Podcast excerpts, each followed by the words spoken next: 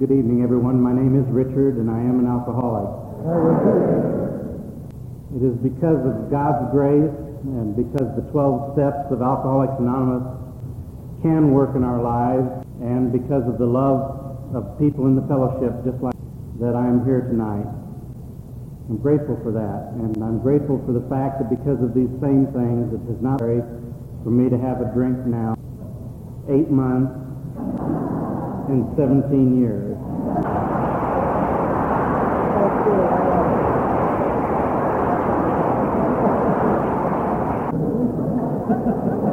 I'm just a substitute.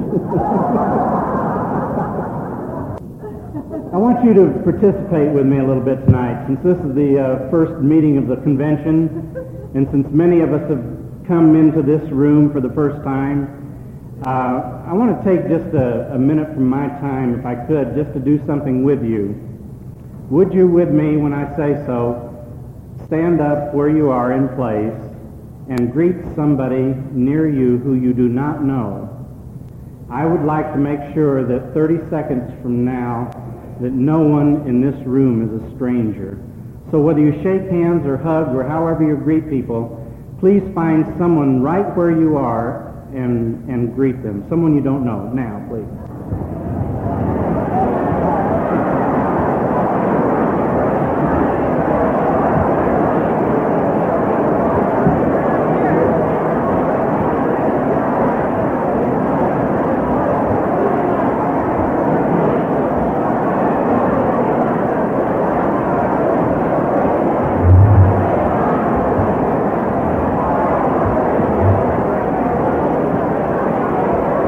You realize you're going to have to do the serenity prayer to get him to sit down and shut up.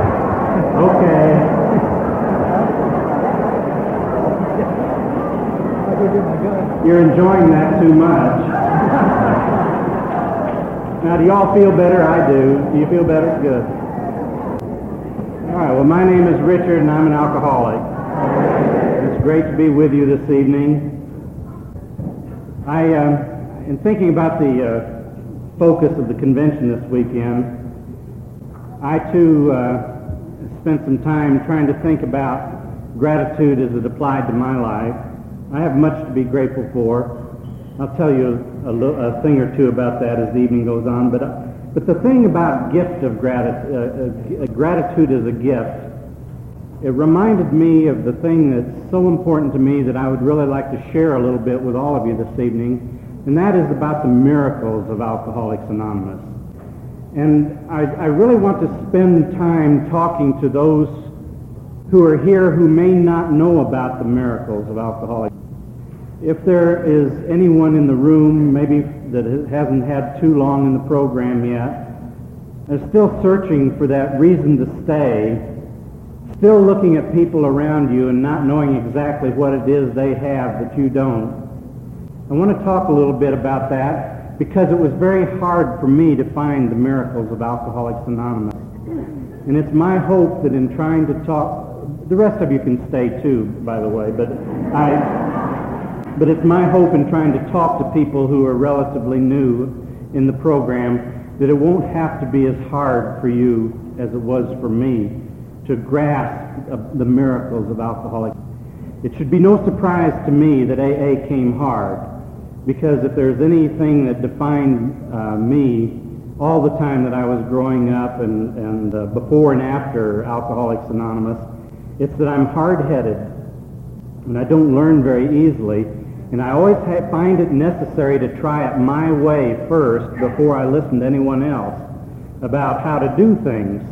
It started that way from the very beginning of my life.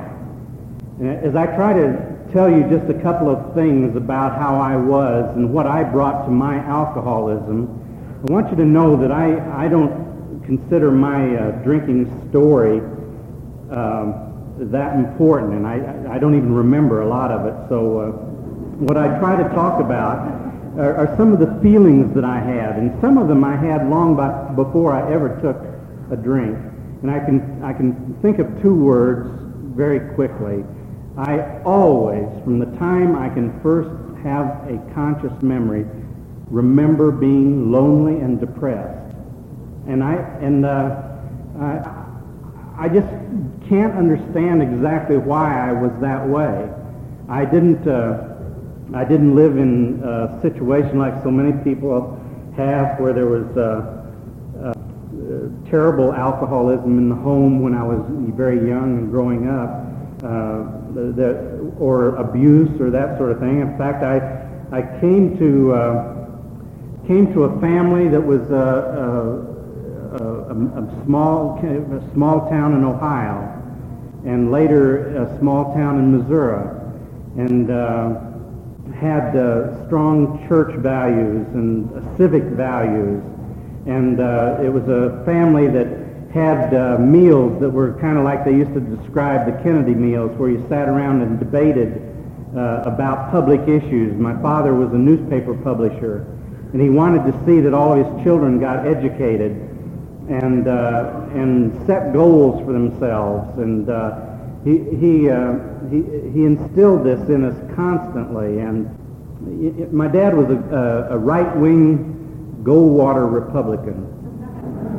And my mother was a, a, a Democrat, uh, Roosevelt Democrat from Chicago. And uh, they scared me sometimes at dinner.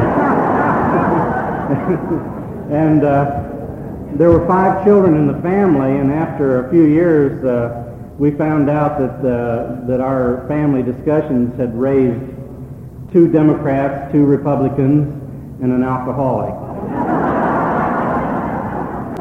I was the middle child, and I never could make up my mind about all that stuff. And, and uh, you know, I, I fell away from, from, from that unit a little bit. I don't know. I went looking other places uh, for what I needed because I never seemed to I never seemed to fit in there. And that's a part of a pattern that followed me all the time that I was drinking and for a long time in AA. I just didn't feel like I fit in. And uh, I we moved to Missouri when I was in high school, and I spent uh, about two years in that town without any friends, just kind of being a loner doing my schoolwork and running a paper route. And I was very lonely, and I didn't feel good in my family. Uh, the, I was searching for something, not always knowing exactly what. And as I told you, it took me a, a, a it took me a long time to learn lessons and find things. Uh, an example of that is uh, I've always uh, believed in, in a, uh, a, higher power. I call my higher power God. I've always believed in it. I've searched for God all my life. I wanted to talk to him. Uh, you know, I wanted to, to be on personal terms. And uh, so I, I, searched all over the place. Uh, I left the Methodist church because I didn't find what I wanted there, even though I'd gone to Sunday school for so many years that I'd kind of bent over from all the medals I had on my chest. And uh, I went to the Presbyterian church, I suppose mainly because I was in high school by then, and most of the girls in my class that I wanted to be around were were at the Presbyterian church. And I tried the Christian church and the Baptist church and the Episcopal church. I studied Judaism. I tried Baha'i. When I got out into California, I went to an Oral Roberts tent meeting. I've been dunked more times than you can count on both hands. And I guess that's one of the miracles for me is that today I can stand here and tell you that I found the idea of God from a bunch of nameless drunks, anonymous, who taught me that the basic idea of God is deep within. And uh, that's one of the first things that I am grateful for other indications of the hard state of mind of my getting things right and understanding what was going on in life. Uh, it took me 10 years and seven colleges to get a four-year degree. Now, in a couple of minutes, when I start talking about Alcoholics Anonymous, you'll get the same pattern because that's kind of the way I uh, did the steps. And uh, and, and work the AA program. But uh, I, there were other things. I had, uh, I've had three, three marriages and three divorces. I, uh, I, I attribute the, the demise of each of these marriages to my alcoholism, even though one of them took place after I came into Alcoholics Anonymous. And it's, that is one of the chief reasons that I can look at my life and my background and see that alcoholism is more than just drinking. That there are other character defects and other problems that I brought to my alcoholism other than just the fact that I didn't drink very well. Back in the middle of my high school years, somebody asked me to go to a party. And I accepted going to that party on a Monday afternoon in school.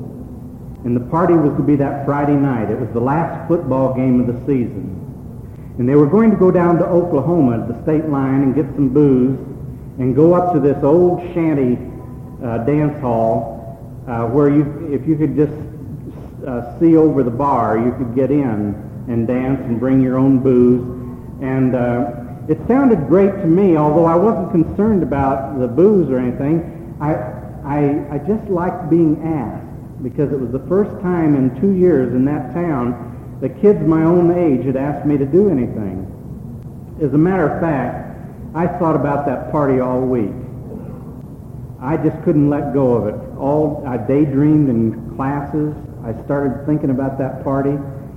As a matter of fact, I think all the thinking I did about what was going to happen at that party, and I was going to get the girls, and and I was going to be the Romeo, and all these things.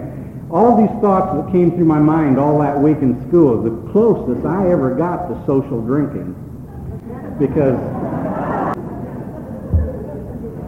when I took my first drink, it didn't happen that way.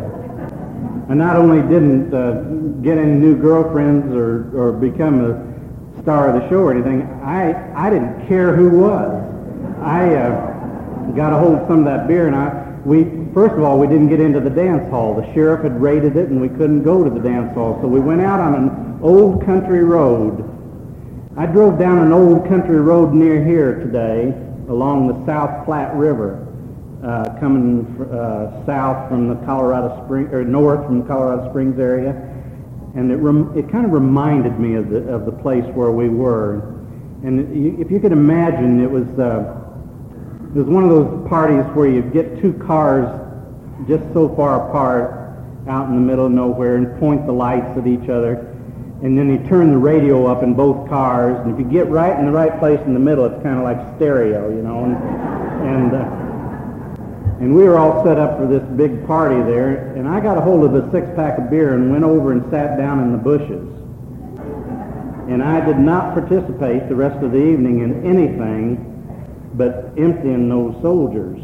And uh, every once in a while, I'd empty one and I'd throw it up uh, out into the road, and it would crash, and they'd say, well, he's still with us. And uh, that was that was it. Now, I should have known that there's something different about my drinking and the fact that these 35, 40 years later, I can still remember that night like it was yesterday. I could still remember every detail. But most of all, I saw a pattern that night. I didn't see it until much later, but there was a pattern that was to follow me for the next 20 years. And that pattern was I got in trouble. I drank until I got drunk, and I didn't stop until some outside source stopped me. Now that source stopping me did not happen every day of my life. I didn't get in trouble every day of my life. I'm not sure that I even drank every day for 20 years. I, I just, it started that cycle of getting in trouble and, and, and not wanting to stop. And then there was, uh, later it was, sometimes it was being in jail, sometimes the bars were closed, sometimes I was too sick, sometimes I didn't have enough money. But it was always something outside of me that stopped this drinking on occasion until the day I found alcohol. So that pattern took place. And then the only other pattern I want to talk about is the fact that all the time that I was drinking, I began to live two lives. My family had told us to set goals. But from the time I started drinking, I could never meet my own goals. I could never meet my family's goals. And so what happened to me was a pattern of beginning to, every time my behavior did not match up with my goals, I would lower my goals to match my behavior. Think that's very alcoholic. But I didn't know it then. Um, my, I mean, things went on in my life that uh, I went, I, I, I quit doing things that I had done before in high school. I went to college. I wanted to please my family. I joined a fraternity. And uh, I loved the fraternity because they had these great keg parties on Friday night. But I was down in, in Austin, Texas, and uh, all the other guys in the, in the fraternity were a little bit different than I was because they would, when the party was over, they would go home or, or take their girls home and, and uh, uh, Sunday afternoon study hall, they would show up and uh, they would show up for classes. With me, when the party was over on Saturday night, it was, let's go to Mexico. And, uh, and pretty soon I wasn't coming back for Sunday, and pretty soon I wasn't coming back Monday. And uh, I was there for a semester, and I got my final schedule, and I found out there was one 7 o'clock Monday morning English class that I'd never been to. And uh, so I made an orderly retreat from the University of Texas, and they don't even know where I am or that I was ever there. It's just a, kind of a the lost weekend only it lasted for a semester. That's nothing. I can't remember the 60s either.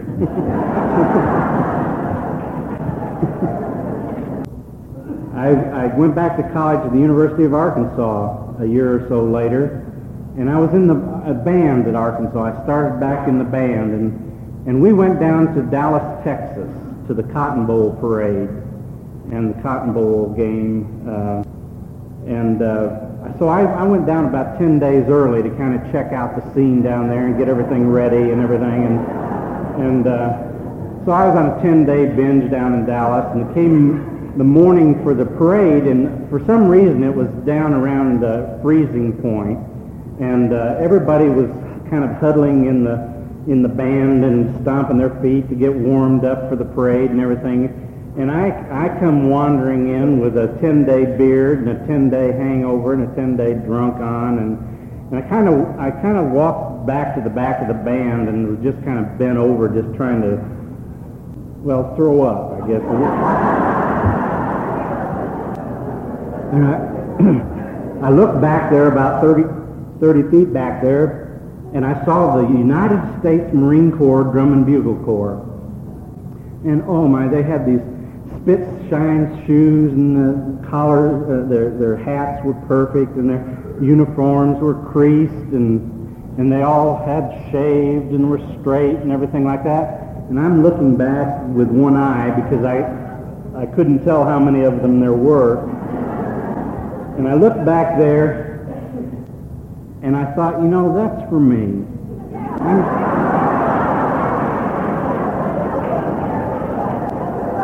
So instead of going back to finals at the University of Arkansas, I drove to Kansas City, Missouri and joined the Marine Corps. Now that's not unique in Alcoholics Anonymous. I've heard a lot of speakers that came in, came to us from the uh, Marine Corps. But the thing that I'm, that's different about me is I want to tell you that that was the worst mistake I ever made. I mean, I slept through my first roll call in boot camp and got six, six weeks of latrine duty, and that was the high point. But I have to get to the Marine Corps to tell you this thing about the two lives. Because it was during this period of time that I met Karen, who was to become my first wife. Now, I want to tell you, Karen is the most beautiful woman. When she walked into a room, it just stopped me in my tracks. I couldn't take my eyes off. And it was even worse when she walked out of a room. And Karen, Karen, uh, I know never went to Al-Anon, but she must have known about Al-Anon because, and she never said it in just these many words. But here's how it was for me with Karen. If you want what I have and are willing to go to any lengths to get it, you're ready to take certain steps. Well, at some of these I bought. I thought I could find an easier and softer way, but I could not. But Karen was a church girl. And so it wasn't long after I found out that the first condition was that I go to church with her on Sunday morning. So I went to church. Well, it wasn't long after that that Karen decided that I should come home and meet Mama. And Mama lived a few miles from the church, and so we went to church, and then we went to meet Mama. Well, this was all happening at about the same time that I had made the decision that the United States Marine Corps was not paying me enough to keep me in the custom to which I was, uh, in the way that, to which I had become accustomed. And uh, so I had gotten an extra job as a bartender down at Pat's Bar on 4th Street in Santa Ana, California. And uh, while I was down there, I uh, uh, tending bar, and, and a lot of Marines came in there. And that's where I learned to become a hustler. I, I started learning to play the pool table and the and the uh, bowling machines and uh, and the shuffleboard table. And I, the Marines would come in, and I'd hustle them for dollars and beers. And then and then I started loan sharking. I'd loan them more money to drink more uh, uh for at uh, terrible interest rates and uh, and just was living a terrible uh, kind of a low life sort of an existence in there. And and then I was going to church and and uh, I mean I was beginning to feel guilty because it was the very first time where I started realizing that I really wasn't fitting in anywhere in the high road or the low road. And uh, but I went I went to church and I went to see Mama, and then and then I finally, after about eight months working at that bar, I became the number ten man on Pat's Bar's shuffleboard team. Well, I can see that doesn't impress you. I mean, I've just been telling about every failure I've had here, and I haven't done anything in my whole life. And all of a sudden, I'm number 10 man on the shuffleboard team. And we went up and down the whole coast of California. Every Sunday afternoon into every tavern that you could imagine had a shuffleboard team at these beer bars. And we'd play shuffleboard. And, and I, I, after I left her at Mama's on Sunday afternoon, I'd run down the coast somewhere and, to, and, and I'd have a few, few beers on the way to kind of loosen up the golden arm for the shuffleboard tournament. And it wasn't long before we found out that uh, Karen was also on a Marine Corps gospel team. And the gospel team also went all and up and down the coast of California at churches on Sunday night, uh, singing, uh, the, singing gospel songs and testifying. And uh, she wanted to know, wouldn't I like to go along? Well, so it's church, mama, golden arm, shuffleboard, and then the gospel ter- uh, team on Sunday night. I, I mean, I'm getting worn out here.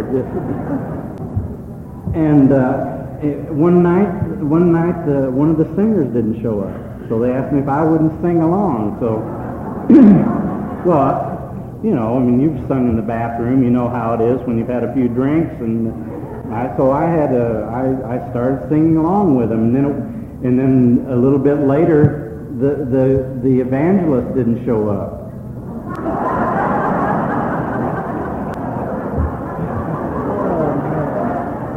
Well, if you can have a golden arm, you can have a golden voice, right? You know. So I went all up and down the coast of California preaching the word. And I never drew a sober breath doing all the time I was doing that. Now, Karen and I got married, and she never knew about my other life.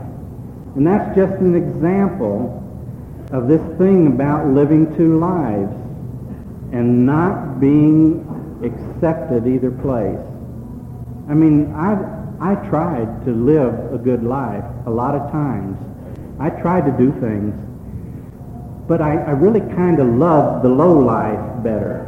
You know, I mean, back in Missouri, we've got these old roadhouses out in the middle of the country, um, and on a hot summer afternoon, I'd go out there after work, or actually before after work, the middle of the afternoon, uh, and I'd walk into these places, and they always had a couple of air conditioners blasting, and uh, the, it was real cold in there. And walk up to the bar and get a couple of great big bowls of draft beer, and drink one down real fast, and take the other one and a handful of quarters, and go over to the jukebox, plug that thing full, and then sit and listen to every Patsy Cline Bob. I'm crazy. And and just, you know, I'd dance with myself and just cry. And, oh, God, it was wonderful.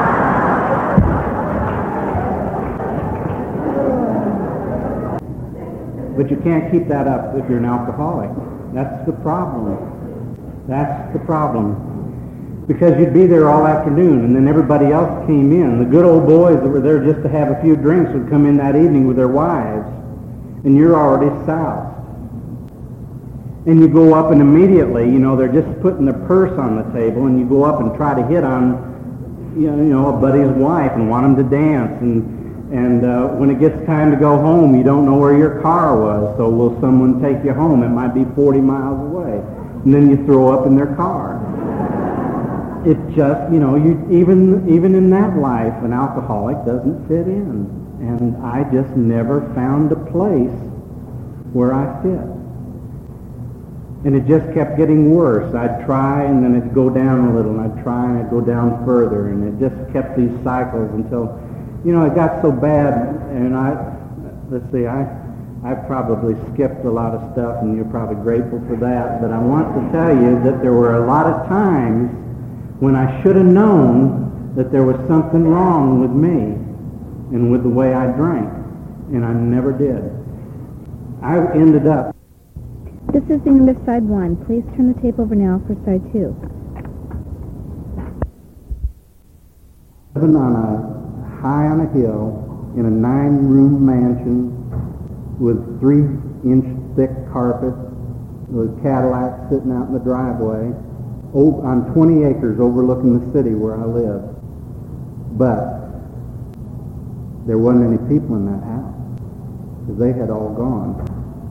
When my, when my wife came to me and told me if I didn't do something about my drinking, she was going to take those kids and leave, I told her to get the hell out. And I wish I hadn't said it like that. I wish I hadn't meant that. But the truth of the matter was that anything that complicated my life to the extent that I had to think about anything except where the next drink was coming from or how I was going to get through that day, I could not handle. And I let it all go. I let everything go. I, I, used to say I wasn't an alcoholic because I never let my job go.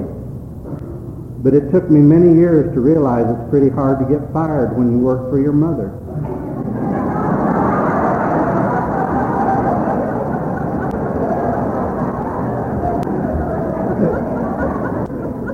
It, it took my seventh DWI and a bad wreck for them to get my attention.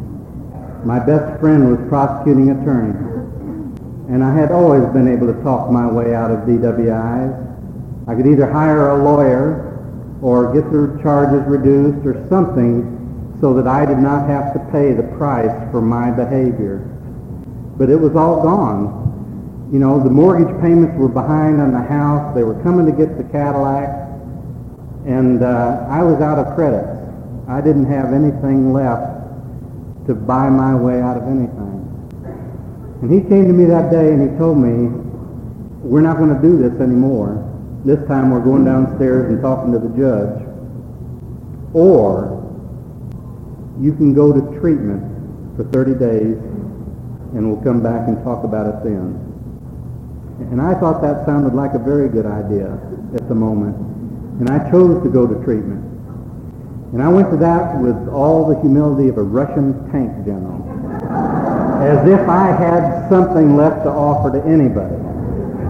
I went in there and and uh, I fought their program all the way. I told them I wasn't going to take basket weaving or AA.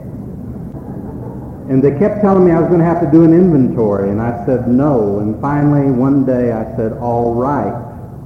And I, the reason was, typical of most of the things that I told you about early, I had been in this 28-day treatment program for 42 days. And I was beginning to get the idea that AA might have some appeal to me. And uh, besides, there had been a guy coming in on Tuesday and Thursday night ever since I'd been there and picking up patients and taking them to meetings out in the community. And I wanted to know what that guy's scam was. So I agreed to go with him one night because I wanted to see what was in it for him, why he would drive all across town to pick us up and take us to an AA meeting. Because I knew what they were like. I knew he was going to take me down into the slums of that city in the middle of the town. You know those places where they soap over the windows and there's one naked light bulb hanging down the middle. You sit on hard benches and you listen to some old boy talk for 30 minutes and you sing a few hymns and go eat beans. Sometimes I haven't been too far off, you know. but that's not the way it was. The way it was was we went to a church basement in a room that was lit like this one, only smaller, chairs in a circle, people standing around in small groups talking. I used to say that everybody was talking and laughing, but they weren't all laughing. Just like we've had an opportunity to laugh together a couple times tonight. I can look around the room and see because I can know that any time we meet together that there are those of us who do not know about the miracle, those who haven't been told about the recovery program about and have not yet been able to experience that change that was to come so hard for me. And it's there. It's in my home group. It's in your home group. It's there. There are people. Every time we get together, there is someone there that can tell you something about what you need to know for your recovery that particular day. It very seldom probably is a speaker it could well be somebody around the coffee table, or you might run into your sponsor. It might very well be that I get the lessons that I need from the people that I might tend to avoid a little bit because I'm not quite as close to them as others. You know, one of the things that I have thought about Alcoholics Anonymous is that how well we do. Uh, Indy was talking about service as, as she introduced me. I, I think the kind of service that we know about naturally and that we do with feeling is the kind of service of, of welcoming newcomers into our midst. Putting our arms around them and, and, and making them feel welcome, holding their coffee cup if it's necessary, getting them a cup of coffee, giving them a phone number, tell them to keep coming back, we do that almost with a natural instinct in AA as alcoholics.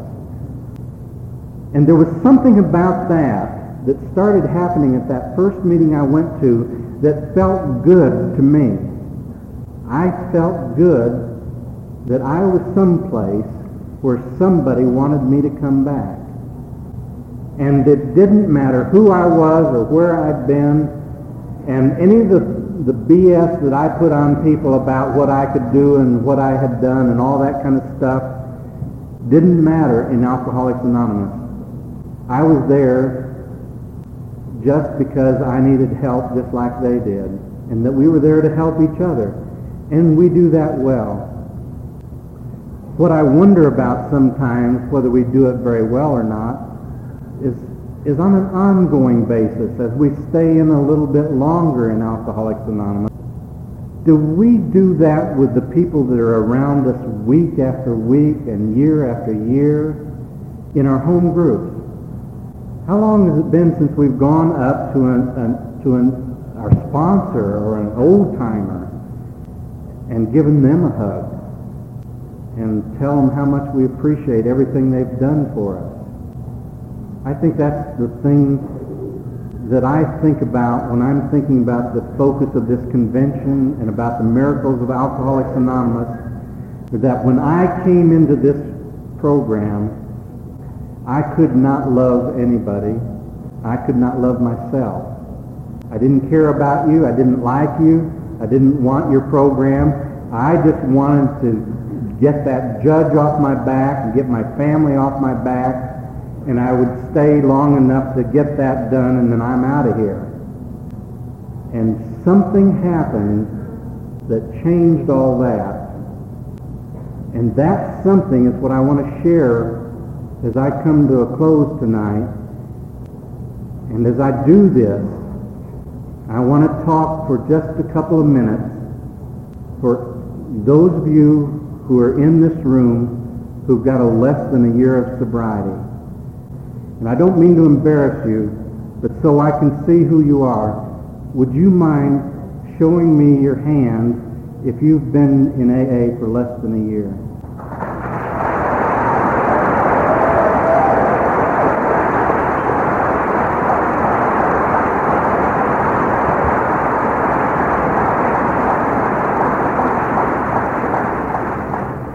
The reason I ask is because hope that tonight there will be one thing that I am able to say that will help make your path easier than I made my own by all the mistakes, all the false paths, all the easier ways that I wanted to try in AA just like I wanted to try all my life. Now, I, I wish, I wish somehow that I was able to package the AA recovery program in such a way that I could reach out and give it to you tonight. And you would know the miracle of alcoholics. But I can't do that. I'm just not capable. I'm not able to do that, and most of us aren't. Because Alcoholics Anonymous is like this $10 bill I have in my hand. I'd like you to have this $10 bill, but I cannot. I'd like to give it to you. I'd like to give you the AA program. If you want the AA recovery program, it's like this $10 bill. I'd like to give it to you, but I can't. If you want it, you've got to reach out and take it. If you've got less than a year in AA, listen to me. AA is like this $10 bill. If you want it, you've got to reach out and take it.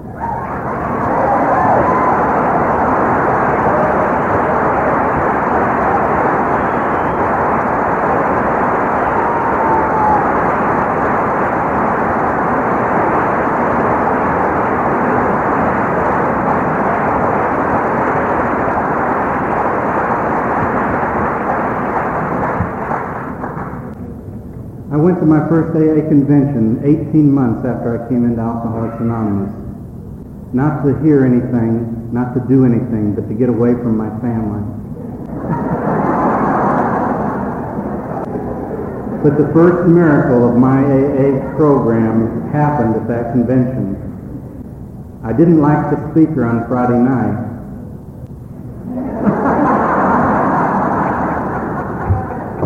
I was going to leave. But I hadn't, I'd paid my hotel bill, I'd stayed all night, and I was getting ready to leave the next morning, and I went down through the lobby, and I looked at a bunch of people going into this room on the side. And in there, I felt like I had to go. I don't know why. I just felt pulled into there. And I went in and there was a, a, a bald black guy smoking a pipe sitting up at the head table.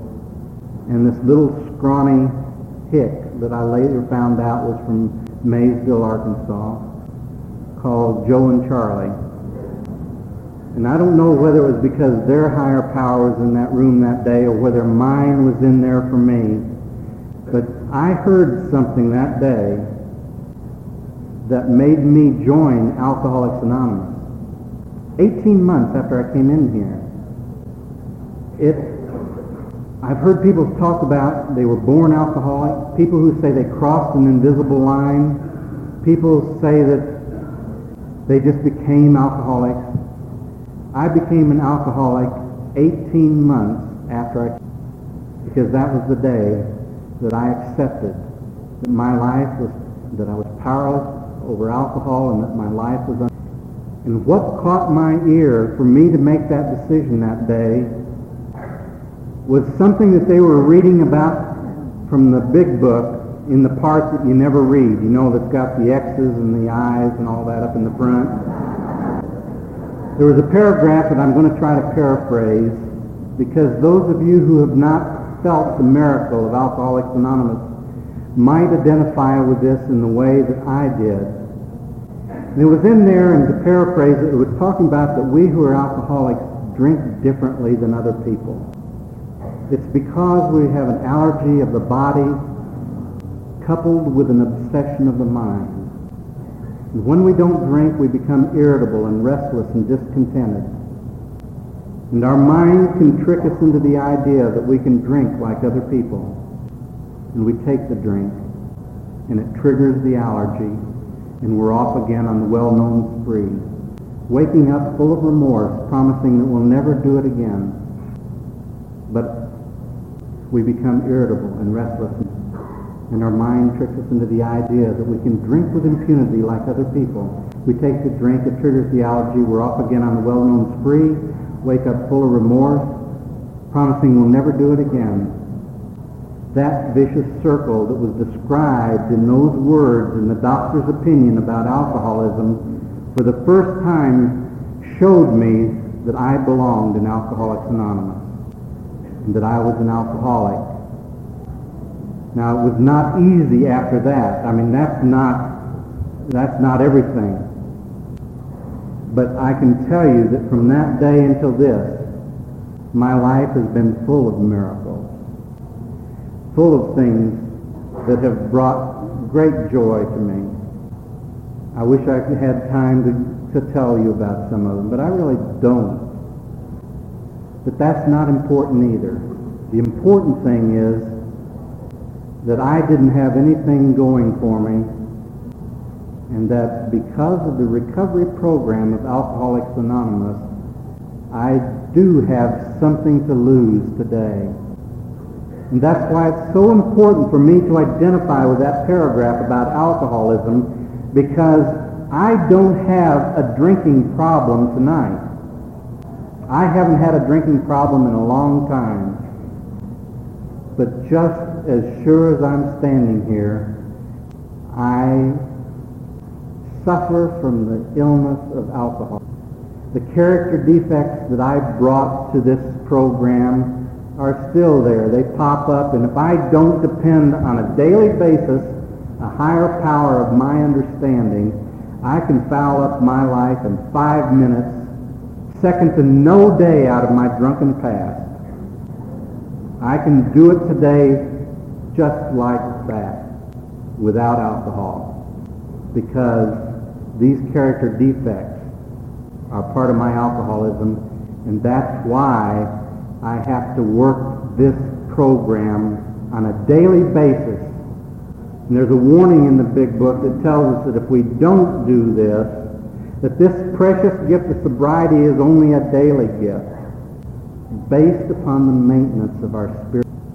And that's why we learn in the 12th step that after we have worked these steps, that we can have a spiritual awakening and carry this message to other alcoholics. And it's my firm conviction that these other alcoholics that it's talking about in the 12th step are not necessarily people still out there tonight sitting on a bar stool in Denver, Colorado. Sometimes they're sitting right next to us at an A.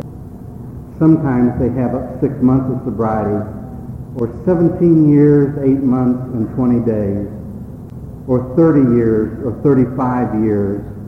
And that's why I think we need to love each other on a daily basis just as much as we seem to love newcomers.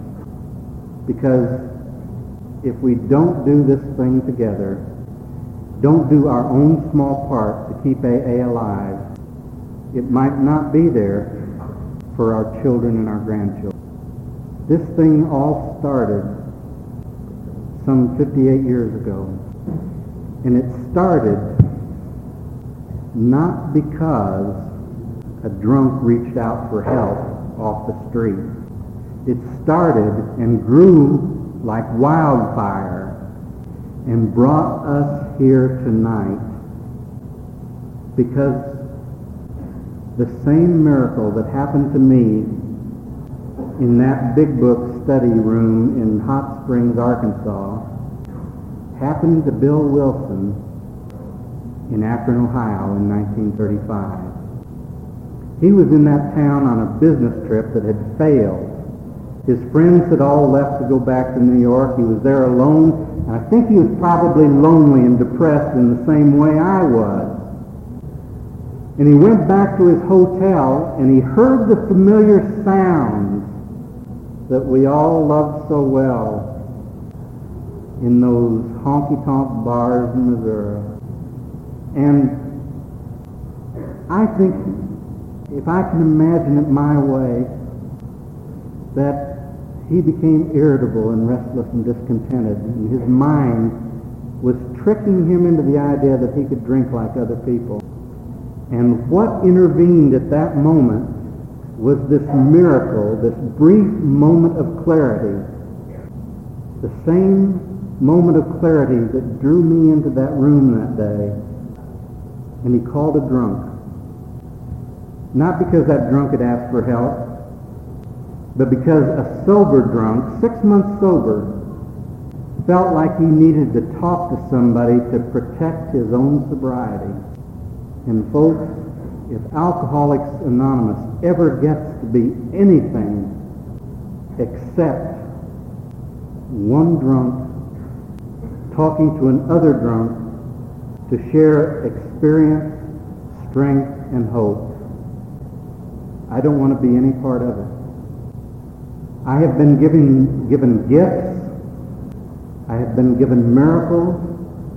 I have been given love, all of which I do not deserve, and all that I have ever been asked to do in return